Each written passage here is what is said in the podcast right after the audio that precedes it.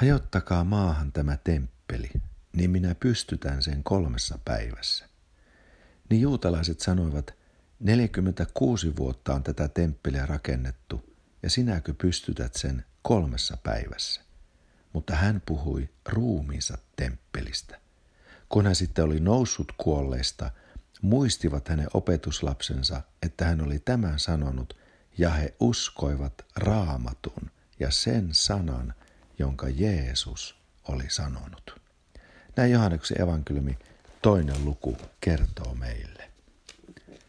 Jeesus Kristus poisti synnin uhraamalla itsensä.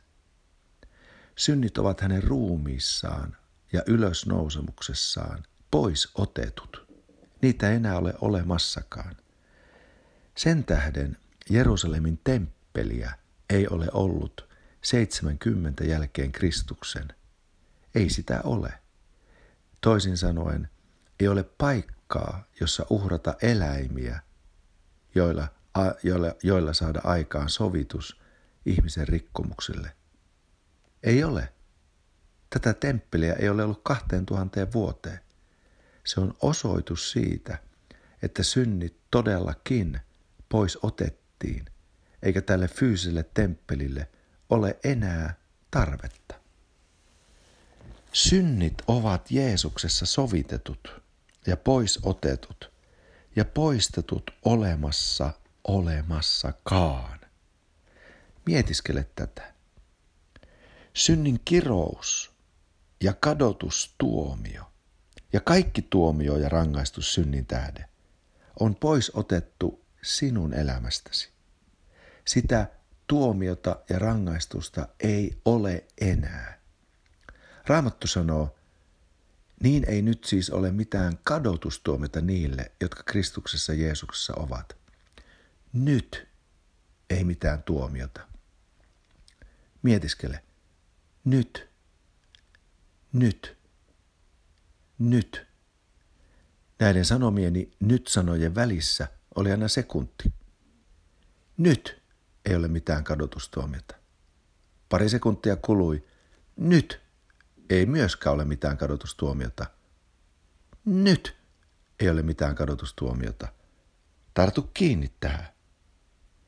Et siis voi olla millään tavalla Jeesuksen Kristuksen eikä hänen Jumalansa, meidän isämme, meidän luojamme, hylkäämä. Et voi olla hänen torjumansa, et hänen unohtamansa, et hänen ohittamansa, et hänen jättämänsä. Ei missään tapauksessa, sillä syntisi ovat otetut pois, eikä niitä ole olemassakaan. Ei ole mitään syytä Jumalalla jättää eikä hyljätä sinua. Sanohan raamattu, en minä sinua hylkää, enkä sinua jätä. Päinvastoin, nyt kun Jeesus herätettiin kuolleista ja elää sinussa, sinä Jumalan lapsi, sinä, joka uskot Jeesukseen. Päinvastoin, nyt sinä olet Jumalan siunauksen alla. Olet Jeesuksen veressä anteeksi saanut ja vannuskautettu. Sinulle kuuluu Jumalan siunaus.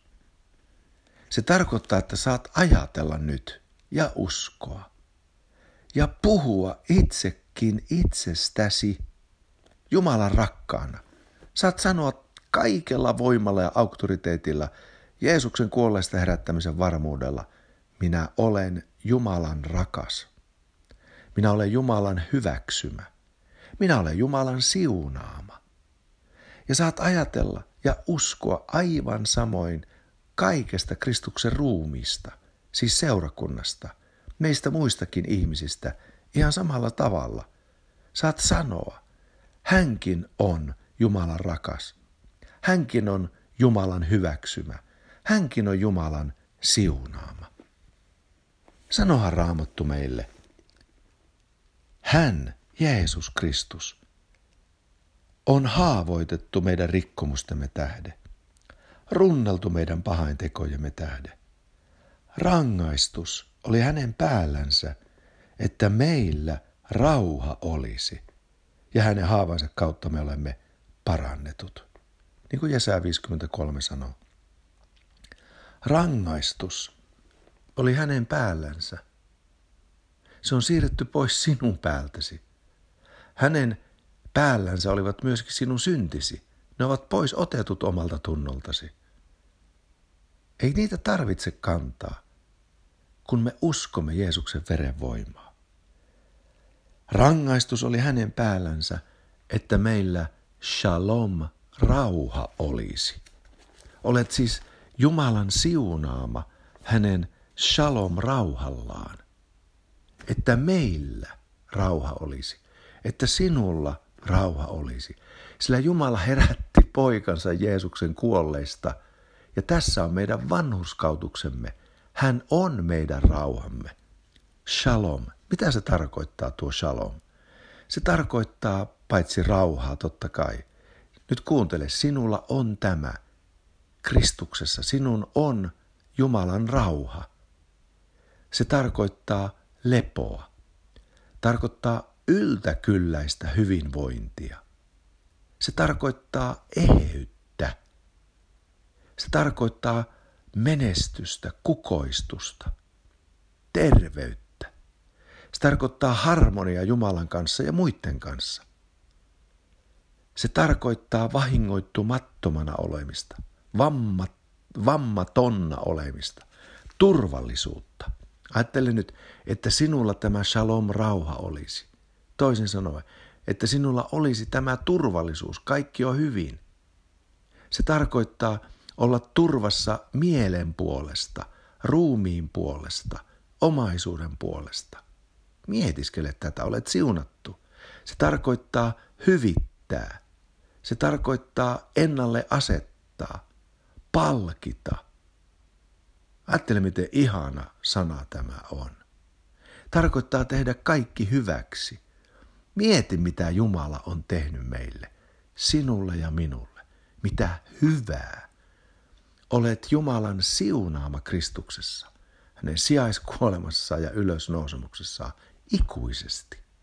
Sanohan raamattu, se on täytetty. Sanohan raamattu, ja hänen täyteydestään me kaikki olemme saaneet ja armoa armon päälle. Sanohan raamattu, te olette täytetyt hänessä. Ja he uskoivat raamatun ja sen sanan, jonka Jeesus on sanonut. Ihan samalla lailla mekin uskomme. Halleluja.